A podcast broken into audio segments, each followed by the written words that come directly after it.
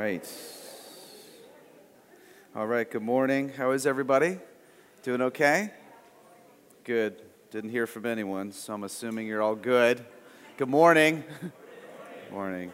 Good to see you. Good to see you. Um, just a, a quick, uh, I want to give you guys two things before we get into God's Word this morning. The first is uh, the covenant member meeting is next Sunday. So uh, many of you guys saw that email from me Monday and responded. So grateful for that. Um, had over 50% of you respond. So if you're in like the 45% that didn't get the email, just make sure you check it because um, we're just renewing membership and also dealing with RSVPs for our covenant member gathering uh, next Sunday, uh, February 9th, 12:30 to 2:30, where you'll have lunch and we'll be able to install a bunch of new members and will be a great time as a faith family. So um, just keep an eye out for that. If you could graciously try to find that email for me if you're like, I'm a covenant member, I didn't get it. Uh, reach out this week if you can't find it or something like that. Um, and then Group Connect. Uh, groups going to be rolling out in March, March 1st. So about a month away. I can't believe it's February, February 2nd. And uh, just keep that on your calendar. It's where we love to roll out kind of where all the groups are going to be scattering and groups that might be near you where you can get in community and begin to grow in grace. And uh, we got kind of four lanes for those if you're new to those things. Some are sermon based, some are um, seeker based, some are uh, study based and book based. And so uh, lots of great ways for us to grow together in community. And so just be looking forward um, to that. Um, Pastor uh, Mike McKinney was actually supposed to be teaching this morning, uh, and he called me at 3 a.m. and told me he couldn't. So, um, just so you know, that's, that's not like good notice, okay? So, um, here's what we're going to do. We're not, we're not going to be in uh, First Peter at all. Uh, if, if you thought I was that gifted, you should leave, all right? So um, we're going to be, Jesus is, is leading us to Philippians. So if you have a Bible, I want you to go to Philippians. And normally, what we do if you are visiting is we take books of the Bible, we walk through them verse by verse, chapter by chapter. We've been in First Peter, it's been an amazing study. And uh, this morning is just going to be uh, something else that God wants for us, which is fine. We want to trust Jesus and, and follow his leading in that way. Um, and so I'm sorry, I'm just trying to do one thing on my, uh, on my phone so I can actually control the screen because I love to be in control. just kidding but not. Okay, all right, we're good. Okay, so here's what we're going to do. Sorry, ADD. I'm going to pray. We're going to pray because we need help from the Holy Spirit. We're going to be Philippians 2, 12 to 16. This is where Jesus led me. I think it will be encouraging for us. Um, we're a church that loves Jesus and loves the gospel, and uh, every book of the Bible teaches that and heralds that, so it really doesn't matter where we go. Um, we're always going to be seeing some new shade or way by which Jesus wants to form us more into the image of his Son. And so I think this text this morning will encourage us. So I'm going to pray and ask for the Spirit's help to uh, give me the words to say and give us understanding for what He wants us to hear today, all right? Jesus, thank you that you brought us together and that you knew before even uh, the church was established uh, what would happen in its gatherings. Thank you that mornings like this morning are not a surprise to you. Uh, so we just pray that you would meet us in ways that are meaningful and helpful. And uh, we trust you and what you want to say this morning and how you want it to work this morning, uh, maybe in ways that we did not realize. And we, uh, we pray for Mike and his family that you'd heal their home and sickness and uh, just all that's happening there. And uh, we pray, Jesus, that you would um, empower us through the help and presence and gift that is the Holy Spirit of God. Encourage those that are here that are seeking and, and curious about you and your ways, and we pray that those who know you and love you and are yours, that you would strengthen us and build us up more to the image of the Son this morning. In Jesus' name, amen. Amen. Um, well, we are in uh, First Peter. I'm not. No, we're not. See, I'm so used to that. We're in Philippians, so here's what I'm gonna do. It's going to be a fun morning. Boy, I'm like, I'm st- I haven't slept at all. Um, all right, so here's what we're going to do. Uh, Philippians, let me give you a little bit of background on the letter to the church at Philippi. The church of Philippi is a church that was started by a real kind of like wildly um, unique group of people. You've got a, a, previous girl that was demon possessed and used by fortune tellers. You have uh, a wealthy businesswoman, and you have a, a jailer who uh, kind of all come to believe in the resurrection of Jesus and help start this church church, and uh, God uses these three unlikely heroes to kind of grow this church of Philippi. And Paul is writing to this church, and he is telling them basically um, that they should adamantly pursue Jesus Christ at all costs, that, that you can gain everything in life, that you can have your perfect marriage and you can manage your own sin and you can have your bucket list filled, but if you don't have Jesus, you've lost. Um, you're missing the mark. So don't let your pursuit be morality. Don't let your pursuit be religion. Don't let your pursuit be a better self image. Let your pursuit be him. That's what Paul wants these people to know. He wants them to understand. He wants them to pursue Jesus Christ at all costs. And um, what's amazing is Paul here in this text is actually um, going to explain the how we do the why. Because what happened is if you read chapter 3, it's a very famous passage. If you grew up in church, you're probably used to it. Paul gives all the reasons why he pursued religion and he pursued religious activity and realized that that was all vanity apart from affection for Jesus. And he learns that Jesus is the healer, Jesus is the rescuer, Jesus is the resurrection and the life. He's the one who saved him and put him on this pathway of pursuing him. And so after he kind of gives his autobiography, here in verse 12, he kind of gives the um, how do we do this now? Because Christ is my goal now. Everything else is rubbish compared to him. And then he kind of says, okay, here's here's how we do that. Um, Christ surpasses all things. He's better than all the things that I thought were great in life. He had the highest degree, he was the highest in academia, um, he was the leader of. Um, the, these zealous people they're actually persecutors of Christians. Uh, he really was a guy who was esteemed and looked up to and was popular. Um, how do I now that I love Christ more and have gladly sacrificed the loss of all things compared to knowing him? How does that work itself out? And um, so he's going to show here um, this thing. And, and, here's what Paul's about to say and, and, and what he's about to say because he knows we're tempted to think, I think, two things. Um, one is uh, we're tempted to think, well, if Jesus is already mine and I'm already positionally made righteous in Christ, that's what we believe as Christians, that, that Jesus does this amazing act of justification. It's just a big theological term to say when he um, saves you, he actually takes his righteous life and puts it in place of your sinful, unrighteous life. And so we believe that Jesus substitutes himself in place for us. That's what happens on the cross of Christ and in his resurrection resurrection. We trust Him for forgiveness of sin. He actually becomes what we should have been, and He gives us what we could never be. That's what the gospel is. And so um, He does that. He says, You're righteous now. And so Paul knows we're going to be tempted to believe, well, why pursue Him then? like, like, why go after Jesus if I'm already made perfect? Right? If I'm already positionally righteous. Um, or on the other side, he knows the temptation is if I'm already promised heaven and these things are guaranteed for me, why bother pursuing Jesus? Why bother making much of him? Why bother making him the aim of my life? Now, in one sense, I get this is kind of a mute point um, because um, someone who trusts in Christ desires Christ. So, so you're, when, you're, when you're saved and brought into the family of God, you are saved and given a hunger. Um, now, it's different to varying degrees. It's not the same for everybody, but at the bottom line, there is some level of desire.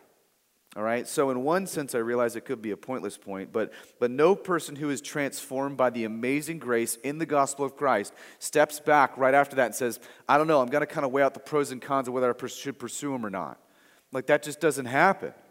At, at some level, there's this understanding of I'm born with a hunger and I want to pursue Jesus. It's never void. So, this is huge. Paul understands those two temptations, and he's going to show us that even though he has been made new in Jesus Christ, even though he's been given the very righteousness of Jesus Christ, he is still not perfect. He is still tempted. There are still struggles against the residual effects of the fall in the Apostle Paul, but there is more of Christ to be had. So, here's what he is going to say uh, in verse 12. Um, we're going to pick it up there. Not that I've already obtained this or am already perfect, but I press on to make it my own because Christ Jesus has made me his own. Okay, um, the first thing is understand Paul is so good because he loves doctrine, so he's addressing two heresies that were happening. One is in regards to obtaining, one is in regards to perfection. And so, in regards to obtaining, if you read 2 Timothy at another time, um, it talks about how there were people saying the resurrection already happened, and he's saying, No, the resurrection hasn't happened yet. I'm eagerly awaiting that day when I will fully be with Jesus Christ. Um, but he's also addressing this obtaining because part of the Judaizers' theology at the time was um, you can actually live morally in such a way by which you can obtain spiritual perfection here on this earth. And Paul's saying in this text, listen, um, no one does. Yes, you're made righteous by Christ alone, but you still struggle against the residual effects of the fall from Genesis 3 that are in you as God continually grows you more into the image of his Son. And so uh, he's helping you understand that, that those two things you have to be, be careful of. That, that latter one, if you can be perfect now, leads to Pelagianism, just a crazy heresy that you can read about in church history. Not, not time for that here, but he's saying don't listen to those false teachings. I'm not perfect yet, and I'm an apostle. Um, I haven't yet reached perfection, and I'm someone who's being used to write inspired writings, but I'm striving for it. I can't wait till that day where I'm fully with Jesus Christ. Now, to some degree, I was thinking about this. I mean, isn't that part of the reason why we long for the return of Jesus Christ? Like, I mean, deep down, don't we all long to be perfect? I mean, who doesn't, right? I've never met that man or woman who says, man, I'd, I just wish I could still struggle, right? I just wish I still had issues. I wish I still had imperfections. I, have never met that person. Um, but don't we long to be free from those entanglements? Don't we long to be in a world where nothing's broken and there's actually peace and there's, right? And, and so that's part of what we long for. And so Paul is saying here I'm striving for that day where I'm not tempted with anything anymore. But, but look at what he's saying here. He says we pursue him because we're not perfect. Isn't that great? Like, Paul's not saying in this text, I'm pursuing him because I've reached perfection. He's saying the very fundamental reason to pursue Christ is because I'm broken right? Because I'm imperfect, because I sin, because I fall short, because I don't meet the mark constantly, that's actually why I pursue Jesus Christ. That's what he's saying here. See, many of us grew up thinking that if I trust in Jesus Christ, I'll instantaneously be free from every single sin and desire, right? I mean, anyone grown up in that? Like that, that's, that's, that's an awful place to live. And so you look at people with these testimonies and go, I ain't him. I ain't her. I mean, you literally don't even think about that anymore. You don't even, I mean, there are aspects by which God can be exceedingly gracious, but the, the normative life of the Christian is, man, I am not only having victory now, and God has saved me and He owns me, but I increasingly learn how to walk in victory, not instantaneously. So, so here's the danger most of us fall into. We think that in our justification, sanctification happened too at the same time. Sanctification is not justification. Justification is God declares us righteous because we trust in His works and His life and His death and His resurrection and not our own life and our own merits and our own works. So He gets all the praise for that.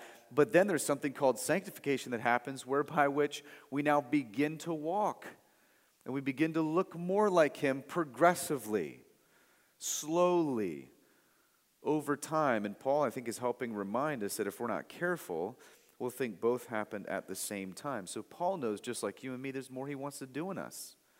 So I keep pursuing him. Now, don't miss the why then. So I'm pursuing him because I'm not perfect. So if you're in this room well aware of yourself and the ways you fall short, you're in good company, and that's why we pursue Jesus. That's why we want him. I can't believe he still loves me when I don't love him.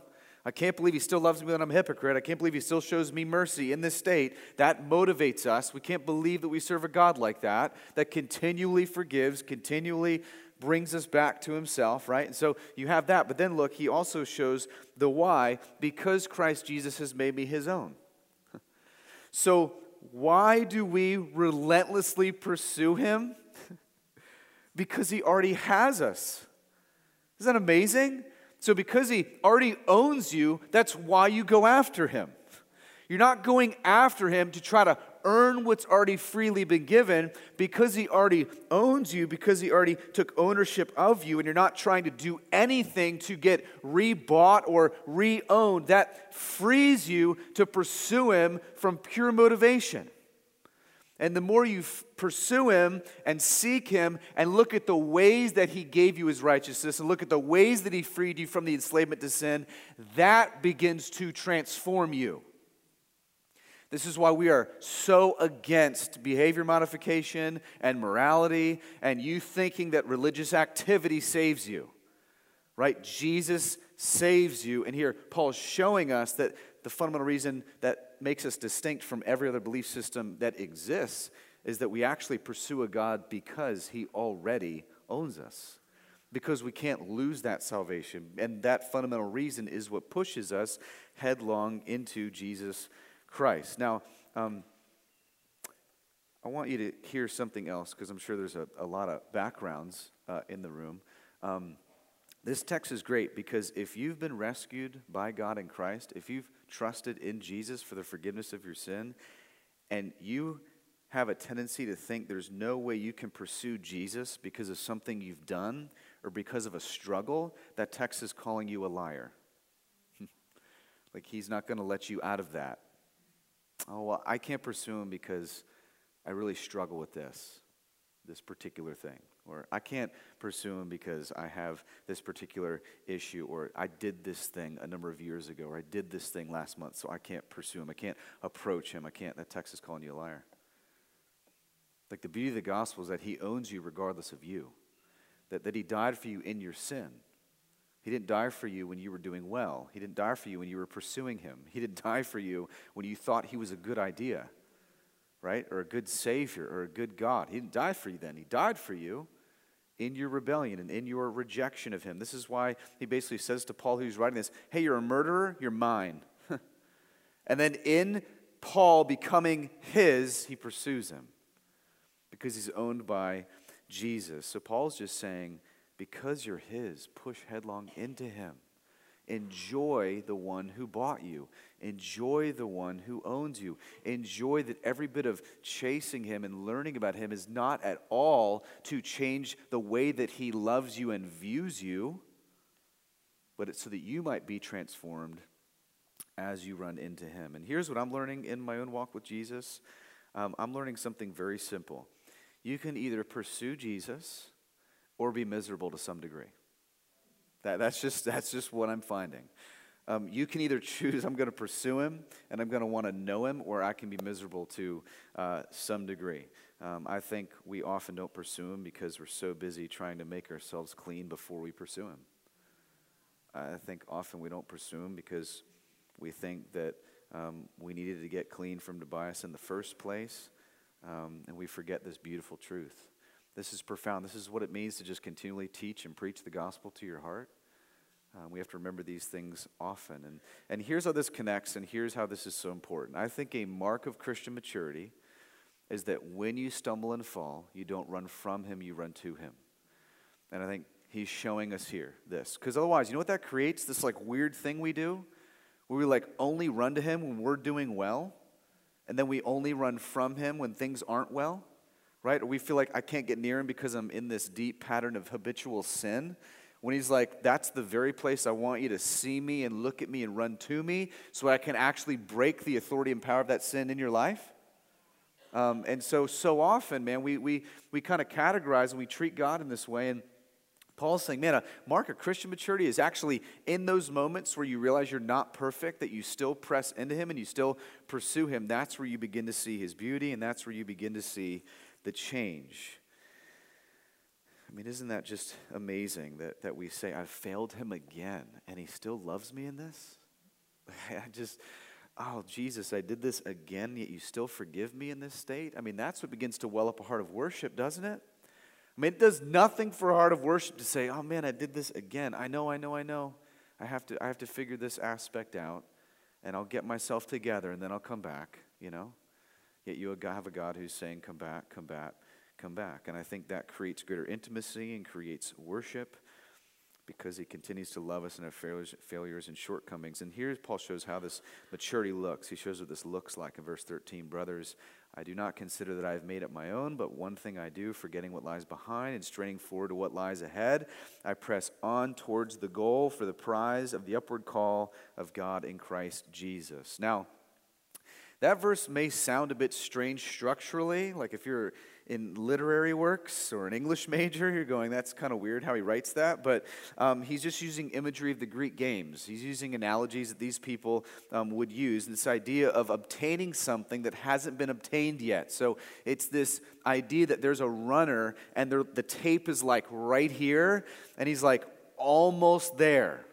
He's like straining for it. He's going to obtain it, but he hasn't yet, right? But it's like a few feet away. Um, that's the idea. The person's coming up to the podium to speak, but he hasn't quite gotten there yet, right? But he's, he's arrived. He's almost obtained it. It's, it's, it's this idea of you're right there and you give every effort to finish well and keep going. So even though you've obtained it, you don't stop. You don't give up, you don't lose heart. Now, Paul constantly gives this imagery of striving, of toiling. You can read every letter he's written in the New Testament. This is not odd for him, of, of giving all your effort and running towards him. Um, so, how does this play out in fighting your struggles in sin? I think it plays out in a massive way. Um, because I think there is a right way to fight and struggle in our sin, and I think there is a bad way. And one one bad way is by just simply sin managing. And that's what he's showing us here. So, most of us grow up thinking and believing that to be a Christian now, my job is to just get in order all my sin. Okay, so in this circle is sin, and in this circle is Jesus Christ, right? So instead of doing what Paul's teaching us, and instead of pressing and pursuing a person, right? We just look at our sin. Jesus is nowhere in the equation, and we say, okay, I just got to figure out how to manage all these aspects that aren't right. So, my lust issue, my greed issue, my self esteem issue, my, I don't know, just list the sins you feel like are habitual and you just try to manage them. And as soon as you feel like you like get control of one, you move on to the next one. Here's the problem Jesus is nowhere in the equation. Like there's no pursuit of him, there's no aggressive love for him, there's no affections for him, there's no seeing him in his word, there's no prayer, there's no how do you still love me even when I don't do this well? He's nowhere to be seen. So you become a legalist, you become a moral person, you become a religious activist who just simply manages sin. When really, he wants you to pursue him. So as you look at him and see what he's done and see how he's forgiven you and see the grace in the gospel, as you do that, that begins to break the strongholds of this in your life. But if you're just over here going, man, I stink, navel gazer, right? Me, myself, and I, how am I going to fix all this without him? Paul's saying you're not going to get anywhere. So that's a horrible way to defeat sin or work with sin in your life or struggle with sin. And I would argue that is the main way most people do it. So Jesus saves you, and then you leave Jesus and go, okay, I got to figure out how to fix all these things. Jesus is saying, I saved you so, you could keep looking at me. I saved you so that your eyes would primarily be on me. Yes, we run from sin, but you're pursuing a person. And so here he's trying to show us this uh, amazing connection here that, that God still loves me even when these things aren't all totally fleshed out and finalized. And glory that will happen. But until that day, let's continue to pursue and know Jesus Christ. So Paul is saying, I'm not looking around at all the ways I'm stumbling and falling short. I'm looking to him. I'm looking to him. See, um, some of us, your past is your greatest thief, right? It just robs you of your joy today. It robs you of your pursuit of Him today. Yesterday robs you of your pursuit of Him today. You're so miserable. You're so caught up in what you did yesterday. And Jesus is like, I'm available today. Come to me. Be honest. Repent. Turn from sin. Look at me again. See my love again. See my mercy again. Let's walk. Let's go. And, and we're still going, I don't know if I can look at you. You're right. You shouldn't be able to look at him. But because of the mercy and grace in the gospel, all of a sudden the throne that was terror is now a throne of grace. Hebrews 4, now it can actually go there to find help in time of need. Peter knows this, Paul knows this is a temptation, and so he's showing you hey, it robs you because you're so fixed on the ways you fell short as if you no longer will. So I love this. Paul says the goal is the prize, the prize is the goal. I love that. The goal is to be like Christ, and the prize is Christ. So, friends, Christ has made us his own. God takes self centered, idolatrous people on our way to eternal punishment, and his sovereign grace chooses us for salvation and makes us eternally like his own son. I don't know about you, that makes me want to run hard. Like that makes me want to pursue him, that makes me want to see him, that makes me want to push headlong into him. So, these are not. Um, interchangeable, kind of like dichotomous things. They're the same thing. The goal is Christ and the prize is Christ. So, because you already have the prize, press on towards the goal. That doesn't hinder your pursuit, that invigorates your pursuit. The more you look at what he did, the more the gospel that happened to you, that transforms you. It's amazing. It's unbelievable what he's saying. And I love that he says we do this by forgetting what lies behind. Now, this is such good advice. I'm going to do this by forgetting what lies behind. Um, now, I don't believe this is an all encompassing charge from Paul to say that we never look behind.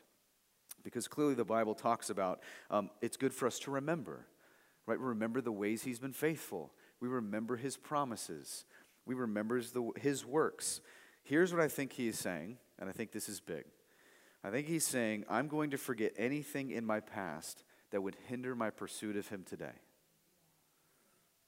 You are choosing to forget anything in your past that hinders your pursuit of him right now. So if there's a, a sin that you're thinking about six years ago that's making you feel like you're condemned and you're not worthy of his love, and well, we forget that. That's in the past, right? There's a reason that our windshield's much bigger than a rearview mirror in the car. Right? That's what I'm talking about. Some of you don't even know what that is. You're still looking in the rearview mirror all the time, right? So I got fender benders. I had a friend, Jessie Kunkel, in college. She literally would turn her rearview mirror vertically and pointed at her. I got in her car. I was like, Jessie, why is it like that? She goes, ah, it's much better to look at myself. And I'm like, wow, this is scary. I want to jump out of the car. Like that's so you got a big windshield with a little rearview mirror. God wants you majority of your life looking at what He has for you, looking at what He's done and what He's going to do for you. And knowing that He forgave your past and He's involved in your present and in your future. So let me give just two thoughts on this on two different ends I thought about. Um, this, this, I forget anything that lies behind that would affect my pursuit of Him today. I think there are two different places you could fall. I think one is the legalist and one's the perfectionist. And I think both are dangerous. So the legalist lives on past victories. And I would argue, don't live on past victories because that can actually hinder you in your pursuit. Um, this is good, but it can also be bad and make you lazy. Um, he says to the Corinthian church, Let anyone who stands take heed lest he fall. So we don't live off of victories of yesterday. And here's why because you might stumble today. So, so some of us go, well, I don't know. Back then, I used to study the Bible. I used to be in a growth group. At one point, I led a guy to Jesus, and you're living off of these like past victories to somehow, eh, you know, invigorate the future. And I'm saying, if you're back there, you can't move forward that way because you're just anchored in your past and you're comparing. So don't be a legalist who says the ways that I lived then were better. Don't live off of past victories. I think that's also really kind of damaging to how we even make goals as Christians. Man, I'm going to go two weeks not doing this particular sin. How about you spend two weeks pursuing Jesus? You spend two weeks just gazing at him and wanting to pursue him in Bible study and prayer and getting around people that love him and draw out, you know, strength po- points where you're weak and maybe maybe that's what you do. Maybe maybe you you change that up because otherwise, man, what happens if you don't make it to those two weeks and you commit that sin? You feel like a failure. And I don't like that. That's not even biblical. I mean, how about you just pursue Jesus? When you stumble, you get up and look at him and enjoy his forgiveness and keep walking. So we've got to be careful. So there's the legalist, don't live on past victories. And then I think there's the perfectionist, don't be stifled by past failures. Some of us are so debilitated and distracted by past sins and failures that you'll never run in the present. Um, my life was so bad. I was so sinful. I was so immoral. Did God really forgive me? And you're always asking yourself that. Did God really do it? Can He really forgive me? Am I really worth His love? I mean, I mean, I was just really, really bad. And here's the damaging part about this is you're so hung up on guilt of the past, which is just a form of pride, so you're still sinning. That stinks. And Jesus died for your pride. I mean, it also means that we somehow think that you're the one person in human history that is the one particular sin that the cross of Christ couldn't cover. Like you have the, the one sin that, that you believe the cross of Christ couldn't handle. I mean, that is, in my opinion, just as proud as pretending you don't need the cross at all. So you got the one side that says, Well, I don't need the cross of Christ at all, and the other side that says, I don't know, I'm, I'm so bad, he just doesn't, he's not able to forgive me. And so we don't live on past victories, and we also don't be stifled by past failures. So there's a forgetting what's behind while straining towards what's ahead. And Paul says that one thing I do, I press on towards the goal for the prize the upward call of God in Christ Jesus. So Paul goes, while I'm forgetting anything in my past that hinders my pursuit of Jesus today, he then turns the corner and says, Let's move. This is just like missing in Christian circles. Let's go now. Let's strive. Let's toil. Let's pursue Him all the more because of what He's already done.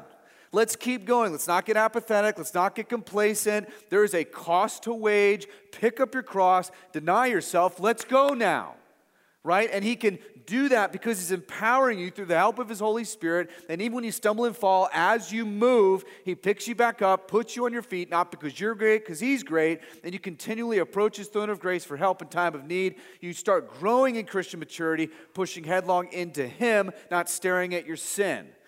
He's saying, This is how we do this. So let's move, let's strive. He's saying, We're not simply part of a religious activity. That's not the point. The point is a person, the point is Him.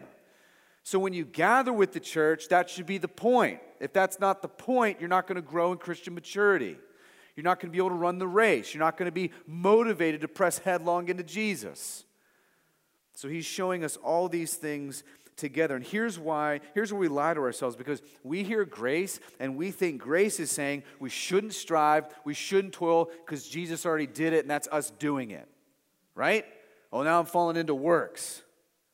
Well, that's what's amazing about this passage is Man, Paul's saying, well, yes, he, he does in justification. He declares you righteous. There's nothing you can do to earn salvation. There's nothing you can do to obtain forgiveness of sin apart from the cross of Christ and his resurrection and what he did on your behalf. But he goes, man, he goes, the sanctification is through your straining and through your striving.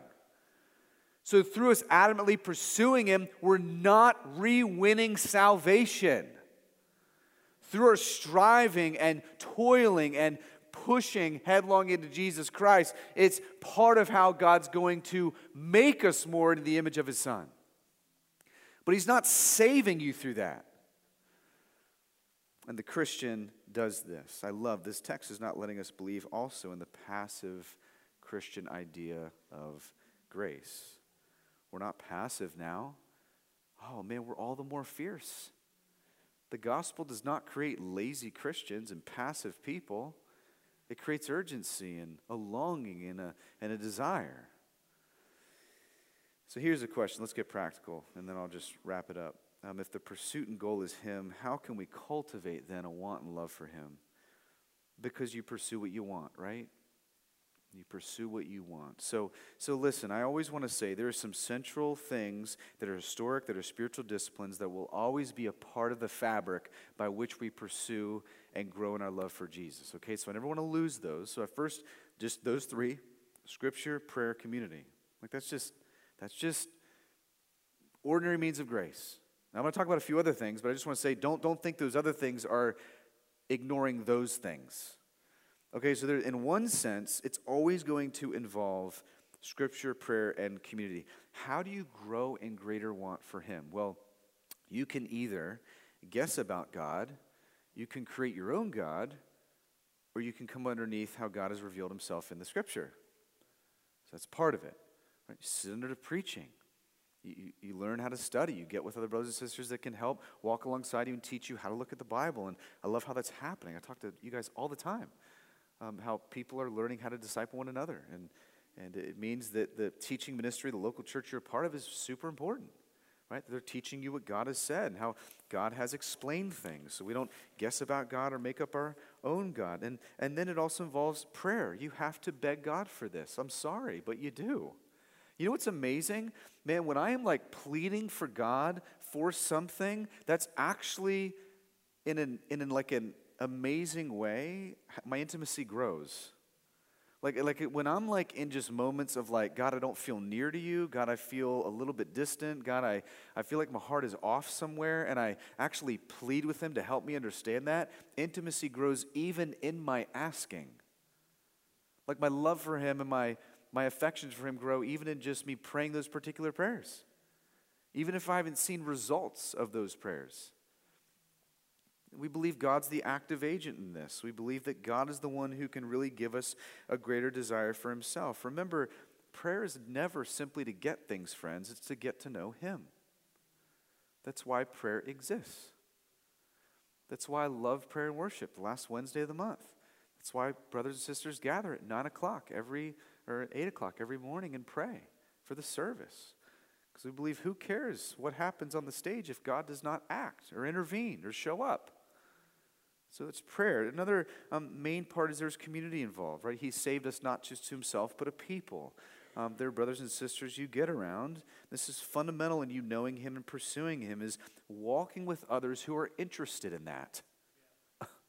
now, obviously, we want to get around the world. We want to be missionaries, but don't do it cut off from those who are also interested in the same Jesus you are.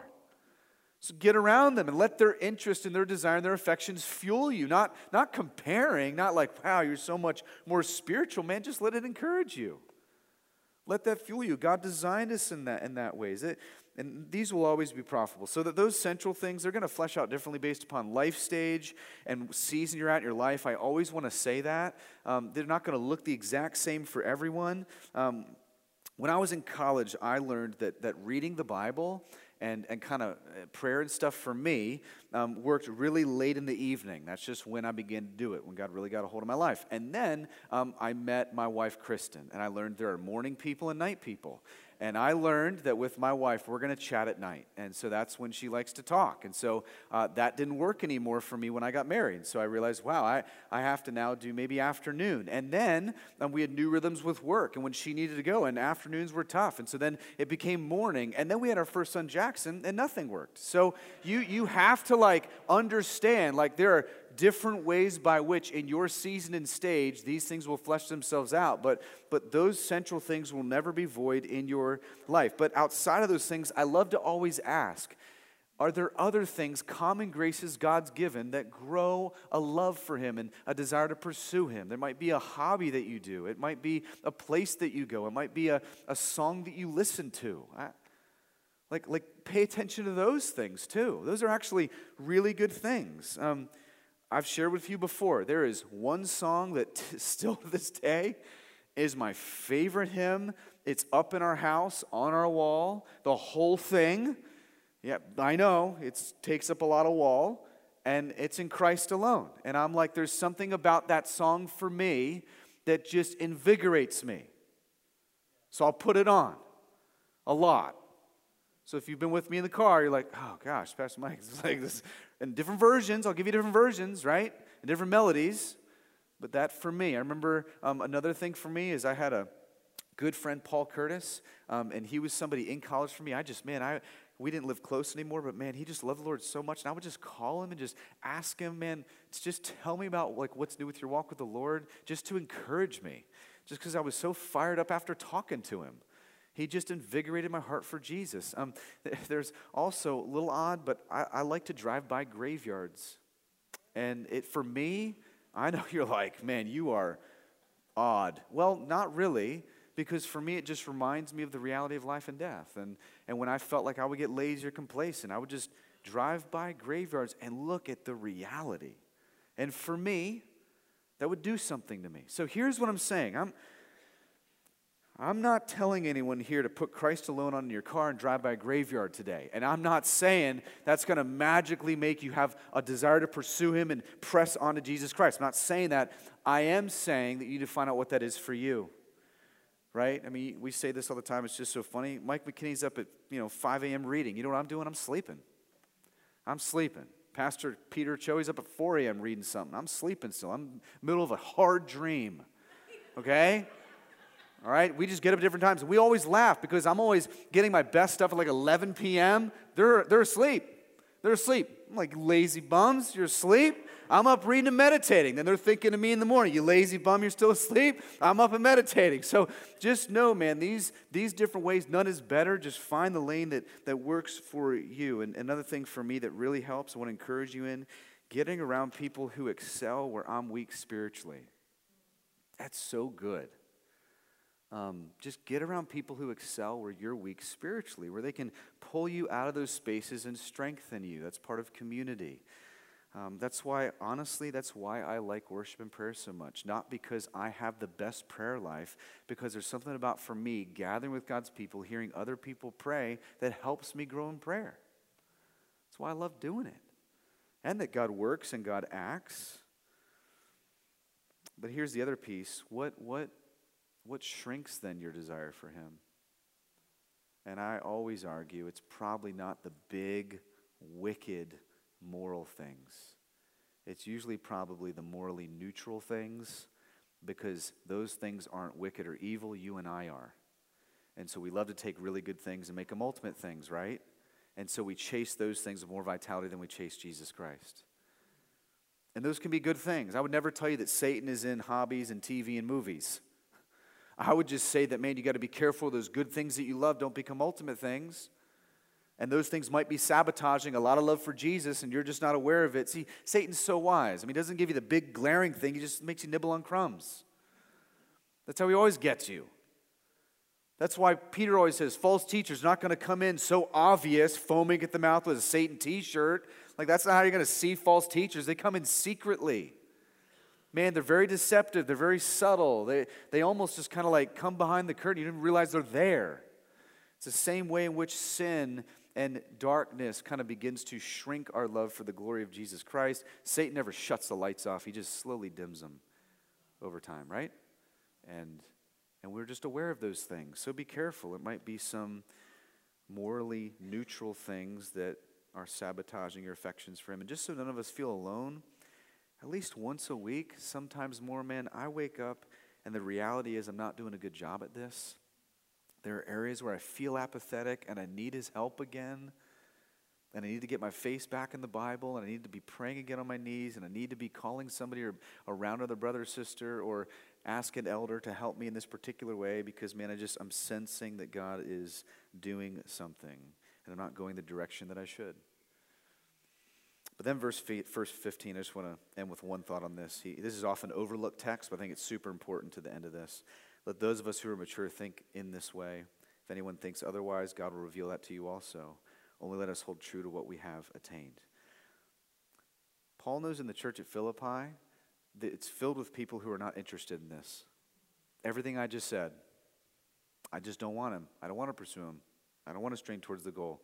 They're not interested in pursuing Christ and knowing Him. They'd rather be content with where they are and maybe spend the rest of their life justifying why they feel they've uncovered all there is to know about Christ and becoming convinced that's all they need to know about Him.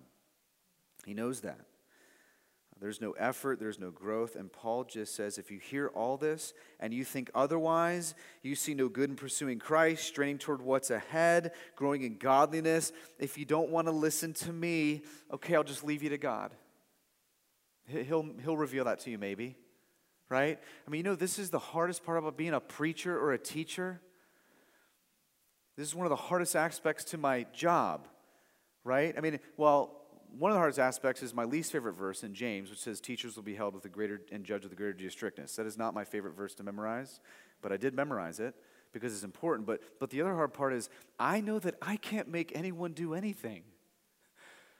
That's so hard. I mean, for some of you guys, you know this. I mean, I just want to like jump inside your body, literally, and just be like, man, grab him. Like, don't you see the direction you're going? Don't you see the things that you're choosing that are going to destroy you? Don't you see how you're just you're just spiritual? You're just religious. You don't have any relationship with Jesus. Don't you see how this way of thinking is so harmful? I mean, I, I wish I could do that, but man, I can't. It's like I'll just let God try to help you. And he can. That literal word means to unveil. God will reveal, God will unveil it to you. God is going to have to do this glorious truth. So, all I can say week after week is turn to Christ. He's good and He's saving. He loves you. He does not love you in any way predicated upon how you behave or what you've done or haven't done. He loves you because Christ will love you and be standing in your place for your sin. That's the only way God can love you. And he says he becomes our substitute, and he says there is wrath to be paid and be poured out upon sin and sinners in eternity and now. And Christ can and has stood in the place for that. He will propitiate it, the Bible says. He will appease it. It has to go somewhere, so it will go on him. He will take it and consume it all upon himself the righteous for the unrighteous to lead us to God. He will give you everlasting life. He will give you forgiveness of sin. He will adopt you into his family. He will allow you to walk then as a stumbler and grumbler and imperfecting person and constantly look to his perfection so you continue so that you can continually walk in grace and obedience and continually marvel at the fact that God still loves me despite me. There's no other God that will say that, no other belief system that will do that. You can chase that all you want in life and find yourself dissatisfied, disproportionate, and angry and bitter, creating a God you want it to be that constantly dissatisfies you and disappoints you. Or the God the scripture says, Come to me, I'm telling you, he's worth the pursuit. Not because you're trying to earn what's freely been given, but because you're learning more about this amazing Christ that has already bought you and owned you.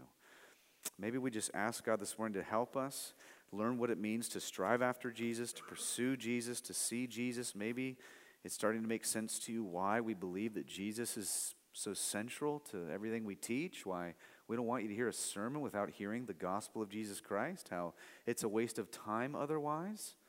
That otherwise you'll be trained to leave and do something to appease God instead of God's already appeased himself for me. So all these things I'm being taught is only a way to grow me more into the image of his son not to earn something that's freely been given, we're going to have to remind ourselves daily through prayer, through community, through scripture reading, and through the ordinary means of grace, and through the ways by which He might, in your unique wirings, grow you in affection for Him and watch out from the things that shrivel affections for Him.